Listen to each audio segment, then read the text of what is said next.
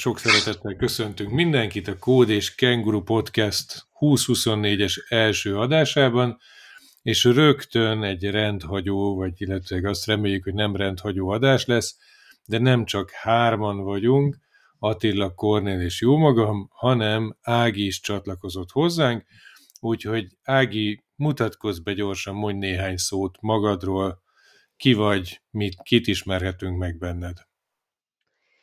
Gáter vagyok, és hát leginkább a Kastélydombi nyerőkockák, ha FLL csapat kócsa vagyok, ha a VRO csapat, akkor több, több kicsi Kastélydombi gyerekekből álló csapatnak a kócsa. Egyébként pedig civilben az SAP programozója vagyok. Innen kezdtem én ezt az egészet, és még mindig egy szerelem gyerekem ez a kócsolás. Köszönjük szépen! Kornél Attila, van-e valami magvas évindító gondolat, amivel szeretnétek indítani az évet? Igazából nincs. Elindult az új szezon. Hogyha minden jól megy, mire kikerül ez az adás, addigra már a VRO-nak a szabálya is ki fognak kerülni, úgyhogy lehet készülni. Nagyon várjuk a VRO szezont, és most az FLL szezon közepében vagyunk, úgyhogy nagyon izgalmas 2024 elejének nézünk elébe. Úgy bizony, úgyhogy zártunk egy ERC-t, nyitunk egy VRO-t, és benne vagyunk az FLL-ben, és akkor még nem néztünk különböző egyéb versenyeket, amiket nézhetnénk a világba.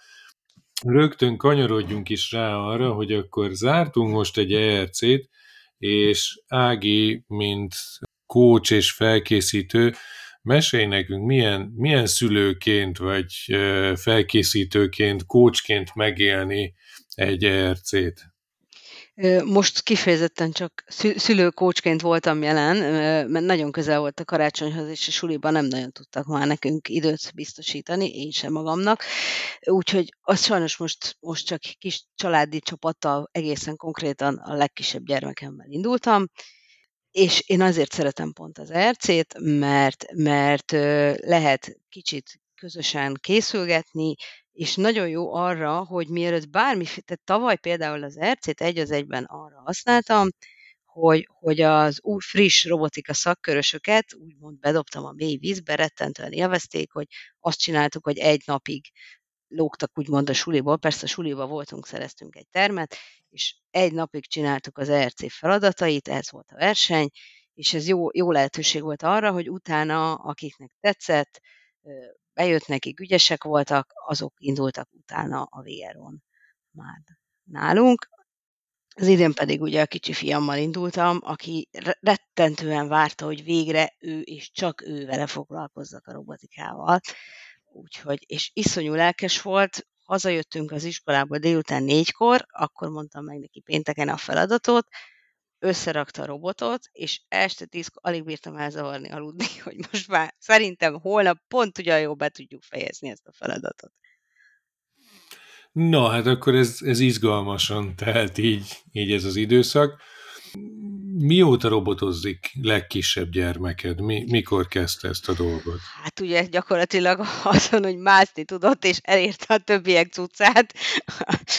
ő, ő abban a helyzetben van, hogy ugye két éves volt, amikor, amikor a legelső VRO versenyen még Viduval a, a bátyja elindult, és tényleg ez így történt, hogy, hogy amikor távozott épp a csapat, én kikísértem őket, gyanús is volt, hogy nem lopog a hátam mögött két éves öcsi, hanem csöndben ott maradt a nappaliban, amikor visszaértünk, láttuk, hogy boldogan épp átprogramozza az egészet, mert hozzáfért a tablethez, és a robothoz is, és ő nagyon boldog volt. Úgyhogy ő, ő tulajdonképpen ebbe született bele, de hát nyilván csak nagyon fokozatosan szoktunk ezzel foglalkozni. Most ő vele úgy programozunk, ugye első osztályos, hogy én készítettem neki a Spike-hoz saját myblockokat, és akkor ezt ő könnyedén tudja használni, és akkor nem kell tudjon még angolul, nem kell bonyolultabb beállításokat tudjon, azt tudja, hogy neki kell beállítani, hogy melyik motor melyik oldalon van,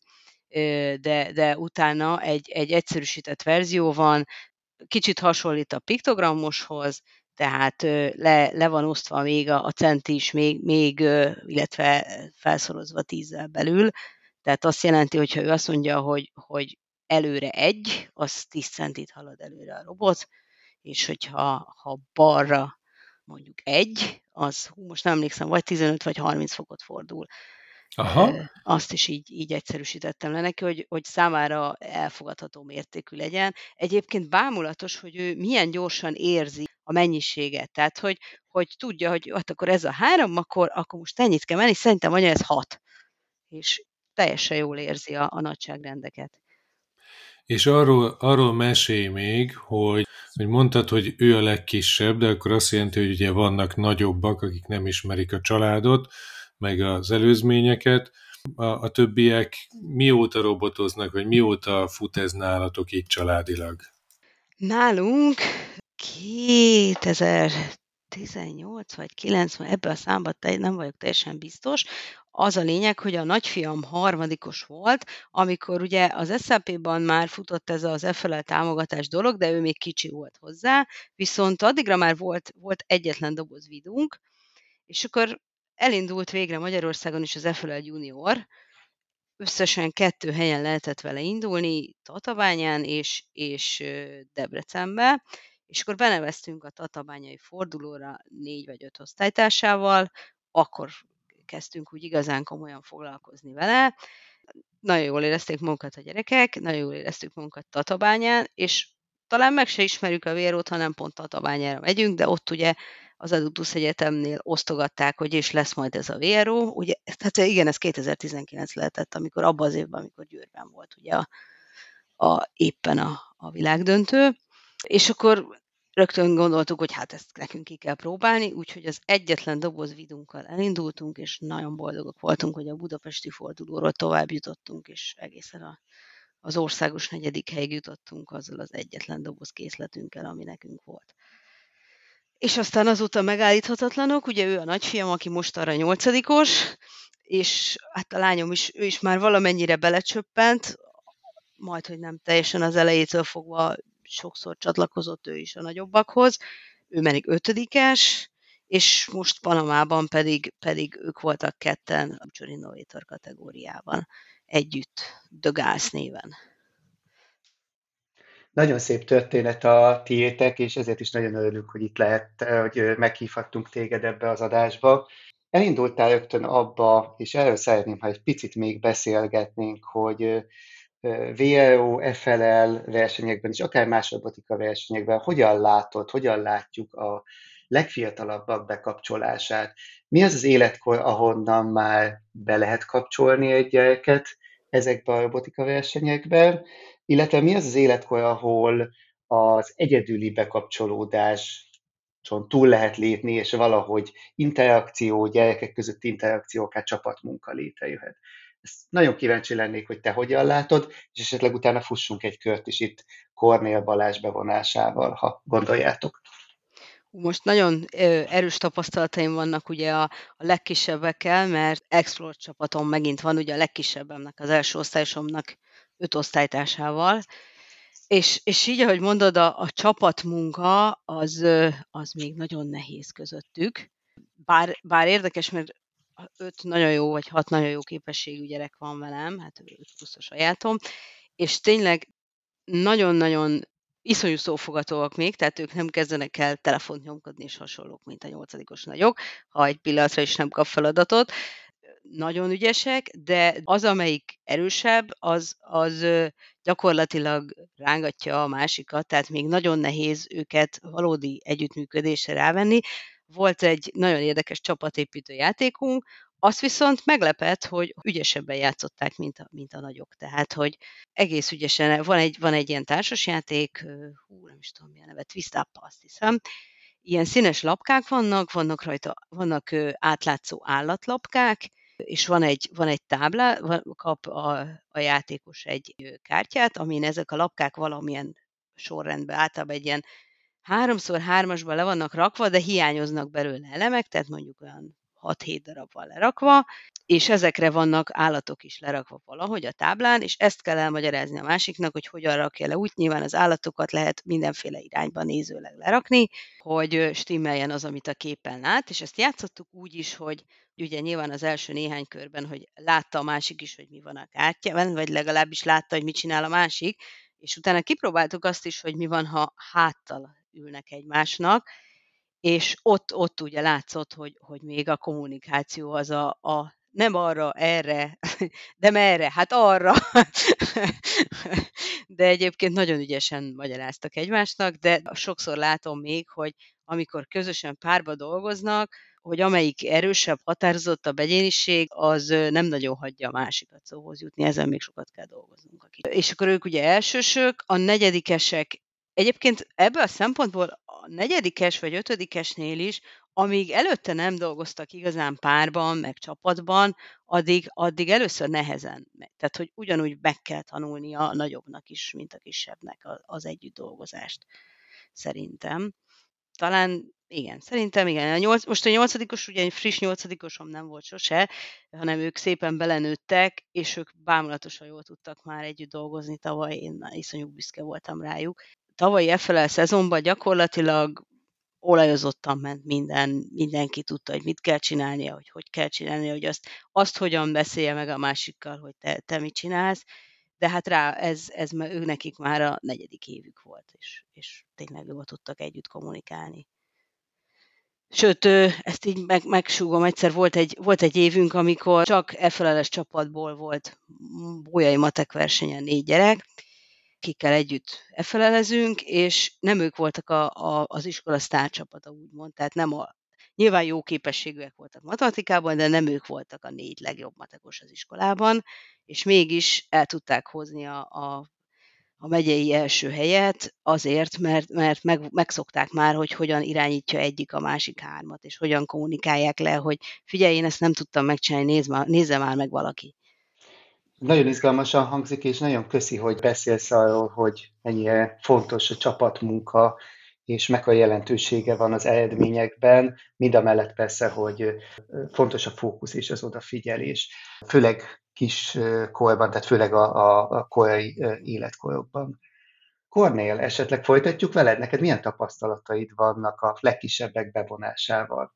A legkisebb, nálam a legkisebbek a, akikkel én szoktam együtt dolgozni, ők azért sulisok már, szóval, hogy óvodásokkal én nem nagyon szoktam együtt dolgozni. Ilyen elsősök, másodikosok, ők nagyon cukik, nagyon lelkesek. A csapatmunka, ez, ezt, amit a, az Ági is mondott, ezt tudom kiemelni, ez az egyik legnehezebb legnehezebb pontja az egész történetnek, hogy hogyan ne próbálják a másikat elnyomni, és hogyan tudnak egymásnak teret adni, és hogyan tudnak közösen gondolkodni, és közösen megoldani. Mert én amit látok, az az, hogy szeretnek feladatokat felosztani, lásd szerepekkel, és ahhoz tartozó felelősséggel, hogy te építesz, én programozok, és konkrétan képesek ezt így el is engedni, abban a tekintetben, hogy szólj, hogyha majd készen van a robot, mert akkor majd én jövök és akkor ez egy kicsit úgymond a csapatmunka feloszlik igazából egymás után lévő munkára, egy ilyen folyamatra, ami nem, nem túl szerencsés, mert hogy utána pedig ugye jön a folyamatos javítás, fejlesztés, illetve a programozás azért nem áll meg három blokk egymásra tétele után, ha mondjuk a spike-okról beszélünk. Úgyhogy én is azt látom, hogy utána visszahozni, hogy igen, te vagy az építő, de hogy, de hogy együtt kell dolgozni ebben az egészben. Igen, te vagy a programozó, de bizony, ha együtt építetek, akkor egy ragad rád is valami, ebben van egy fejlesz, fejlődési lehetőség, tanulási lehetőség, és ezt valahogy játékos módon beépíteni igencsak nehéz, meg kihívással teli, illetve fenntartani a, a motivációt. Szerintem még ez, ez egy izgalmas kérdés, főleg, hogyha mondjuk nagyon-nagyon régóta készültök egy-egy versenyre. Mindig meg lehet találni a fontos fejlesztési részt, de hogy fenntartani, igen, és hogyan lehet beépíteni apró pici dolgokat, amikkel lehet színesebbé tenni, és nem lesz annyira monoton mondjuk egy szakkör, vagy egy, egy ilyen versenyfelkészítés.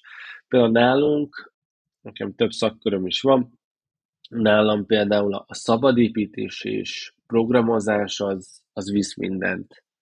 Szóval az, hogy önállóan, kreatívan dolgozhatnak, és utána azt programozzák, az visz mindent. Az a kedvenc részük. Készülünk pályára is, meg versenyfeladatokat is csinálunk, meg ugye próbálunk folyamatosan újabb-újabb területeket megismerni, de, de mindig ott van az a kérdés. Szabad építés mikor lesz?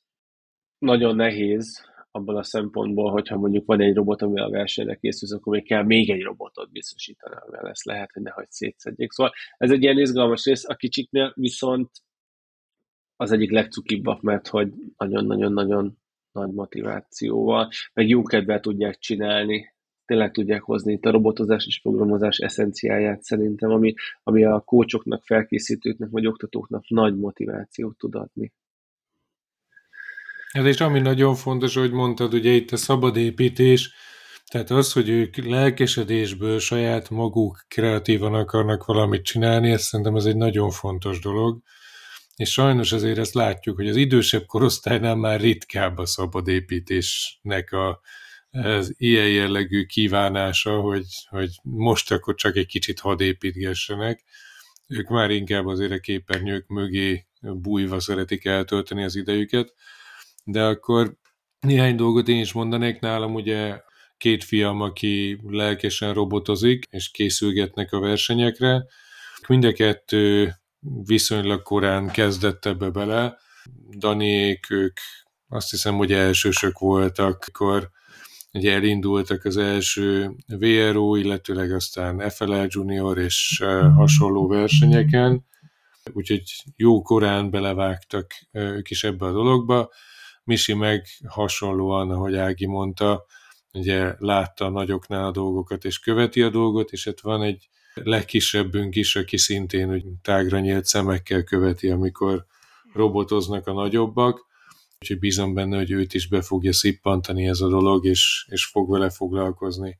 Maga az egész robotozás szerintem én egy kicsit innen közelíteném meg, egy, egy olyan nagyon jó kis alkotó folyamat, amit, amit nagyon szeretnek a kisebbek, és maga a csapatban dolgozás, a, a kreativitás, az alkotásnak a lehetősége, az pedig nagyon jó, hogy a nagyobbakat is megfogja, úgyhogy bízom benne, hogy azért ez hosszú távon fog maradni, és hát ezért ezt látjuk, hogy azért ezeken a robotika versenyeken azért csak van senior kategória is, illetve vannak olyan versenyek, ahol nem is áll meg a folyamat a középiskola végével, és, és van lehetőség akár felnőttként is, vagy egyetemistaként, dolgozó emberként is részt venni a dologba. Ugye itt akár gondolhatunk a, a már bemutatott Edu Robotics Cup-nak a Masters kategóriájára, de lehetne további versenyeket is, meg további kategóriákat is megjegyezni a tekintetben. Úgyhogy... Na, de ha már, bocsánat, ha már egy említetted a Masters kategóriát az ERC-ben, ugye azért itt is érintettek vagyunk, Ági, én úgy érzem. én ezt csak így side effect mondanám, mert igen, ö, ugye én elindultam benne, most az idén például pont arra használtam, hogy kijött a Pybrix-nek a, a blokkos verziója, és ki akartam tesztelni, hogy, hogy mennyire tudnánk ezt most gyorsan még, mégis, mégis inkább ezt használni például az FLL-ben, úgyhogy rászántam a hétvégét, és, és direkt erőltettem magam, hogy azzal, azzal csináljam meg a, a nem kicsit nehéz feladatokat. A papírfig, egyébként ki is jött, hogy, hogy sajnos a blokkos nem volt jó a, detektálásra, mert hagyott lehetőséget e, saját szint detektálni, az meg volt neki, tehát tudtam nekem, hogy ez, ez, ez itt a piros, de utána mégsem azt választotta pirosnak, amit, hanem narancsárgának, zöldnek, nem tudom, mindenféle színnek választotta, csak annak nem pedig alig tért el egy pici értékben, és mégis egy másikat választotta, ami más, máshol jobban eltért, és olyat meg nem hagyott, hogy én mondjam meg, hogy ez a konkrét ért. Tehát az RGB-n belül ez, ez, ez, ez a konkrét tartomány, ez itt mi, hanem, hanem csak egy, egy konkrét értékre hagyta definiálni. Na mindegy, ez ilyen apró részletkérdés. Szóval én erre használtam most, és teszteltem, és igen, persze, ez egy véletlen, hogy éppen én nyertem, de nem tudom, mi történt. Valószínű, hogy a nehéz feladatot végül, végül inkább hagytam, és építettem egy lazarobotot, amivel utána megcsináltam egy óra alatt azt, amit az előző két nap nem sikerült. Ezúton is Na, gratulálunk amihez amúgy, egyébként. igen, igen, igen, gratulálunk, hatalmas siker, és nagyon örülünk neki. Mindig nagyon örülünk, amikor olyan kócsok jönnek versenyezni, akiket azért kicsit még közelebbről is ismerünk, és jó látni. A, a harmadik oldalon is uh, részt vettek, nem csak uh, a másik oldalon, a sötét oldalon, a bírói oldalon. Meg nekem még egy nagyon fontos kérdésem lenne itt ugye főleg a kicsik, vagy a fiatalok vagy itt a, a versenyfelkészítés kapcsán két dolog is. Ugye egy az, hogy hogyan kezdesz neki, illetve te hogyan kerültél a coach szerepbe, és miért gondoltad, hogy ez, ez neked való, miért gondoltad, hogy ezt igenis kell csinálni, és akkor gyerekeket fogok vinni robotika versenyre, meg fogok felkészíteni. Egyértelműen először szülőként kerültem bele, meg persze nyilván szülőként és programozóként egy kicsit könnyebb volt, mint egy átlagos szülőként, mert azért itt láttam már egy-két programnyelvet, tehát valószínű nekem könnyebb mondjuk egy Scratchben megtalálni, hogy valami megvalósítható-e, ha tudom, hogy mit akarok, tudom, hogy kell egy változó, vagy tudom, hogy kellene egy valami ilyen, és akkor csak meg kell keresni, hogy van benne, vagy nincs, vagy hol van benne, tehát nyilván könnyebb, mint egy, mint egy átlagos bárkinek, akár egy matematika tanárnak is, tehát ebből a szempontból szerencsés helyzetben vagyok, hogy, hogy miért, miért lettem coach, vagy, vagy hogy mikor éreztem azt a pontot, hogy szívesen csinálnám. Ugye először csináltam a saját gyerekeimmel, meg az ő barátaival, rajtuk kísérleteztem, aztán, aztán úgy bele, belekeveredett, ugye mindenki kérdezte állandóan az iskolában, hogy lehetne másnak is jönni, meg ilyesmi, aztán, ahogy lett ott a robotika terem, úgy, úgy gondoltam, hogy, hogy akkor használjuk is ki, úgyhogy, úgyhogy mire kettőt pislogtam, már nem csak a saját gyerekeim vannak, hanem, hanem szakkör van, ahol, ahol nagyon nehéz határt szabni, hogy ki jöhet és ki nem, mert, mert gyerek az lenne, de hát nekem sincs végtelen időm. Ez körülbelül, tehát hogyha ha most valaki ezt hallgatja, és azt mondja, hogy hm, én is akkor az én gyerekeim iskolájába ezt elindítanám ezt a dolgot, mi lenne az a, recept, vagy forgatókönyv, nevezzük ennek, ami ahhoz szükséges, hogy valaki el tudjon indítani egy robotika szakkört.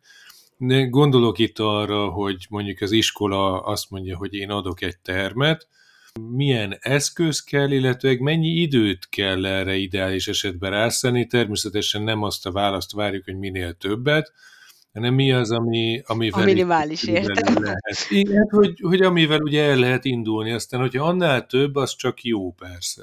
Hát nyilván, Igen. ha már van egyetlen egy robotja is bárkinek, akár az iskolának, akár hogyha az ember úgy megkotorja, mindig ki szokott derülni, hogy hát igazából ennek vagy annak a szülője is. Most például több, több gyerekről is tudom, hogy karácsonyra kapott a csapat, csapatomból ö, robotot. Tehát előbb-utóbb azért mindig kerül még innen-onnan egy-két robot.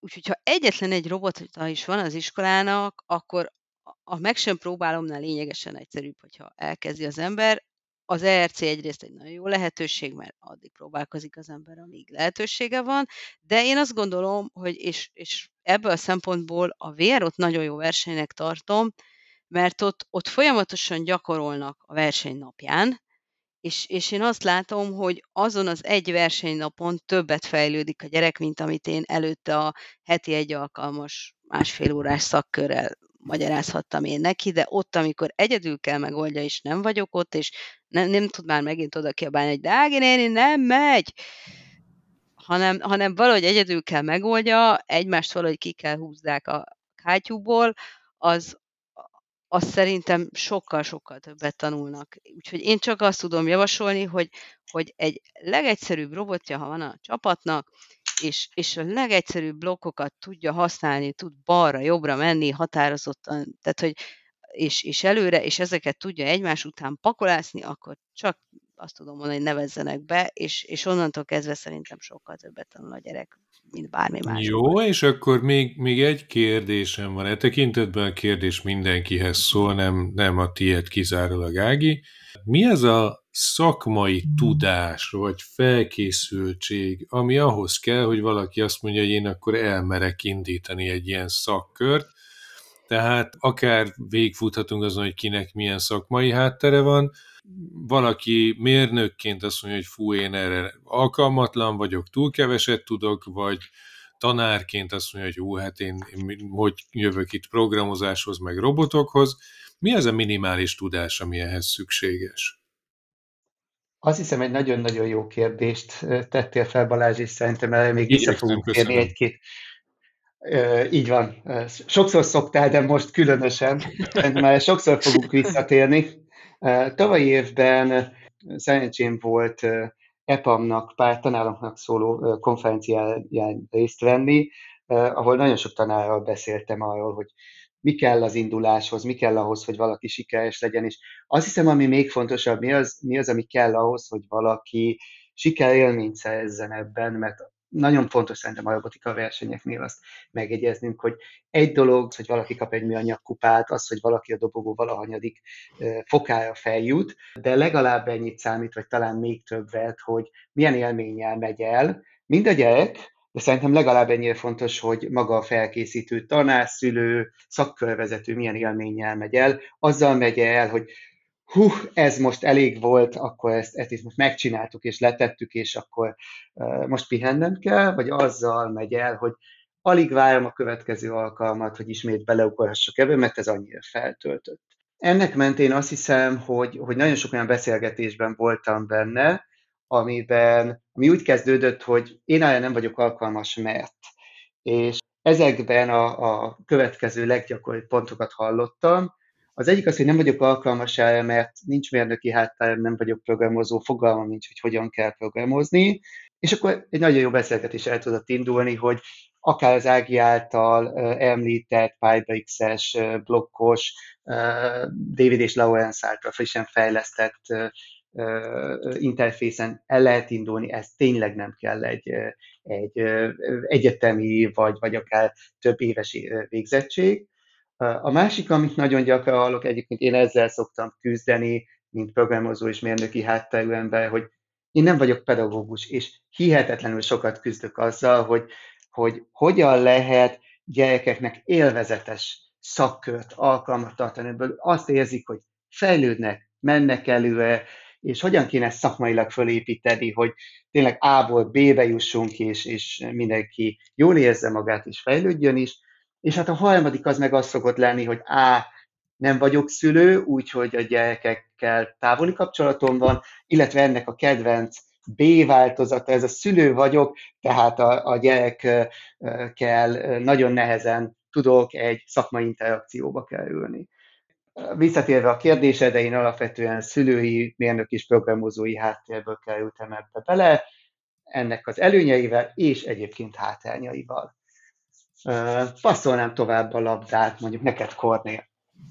Köszönöm szépen. Igen, kiváló a kérdés, Balázs.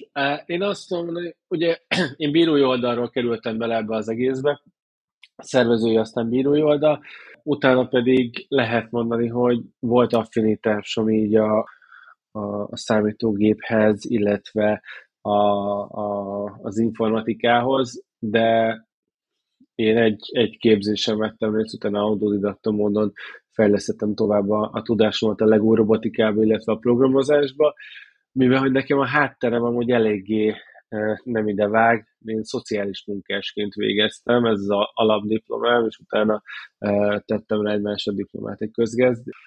Pár évet eltöltöttem egy egyetemen még közgázzal, úgyhogy mondhatni nekem nincsen programozói hátterem, de ennek ellenére szerintem bárki megtalálhatja benne, és fel tudja húzni azt a tudást, amivel tud segíteni gyerekeknek, akár szakkör, akár pedig otthon.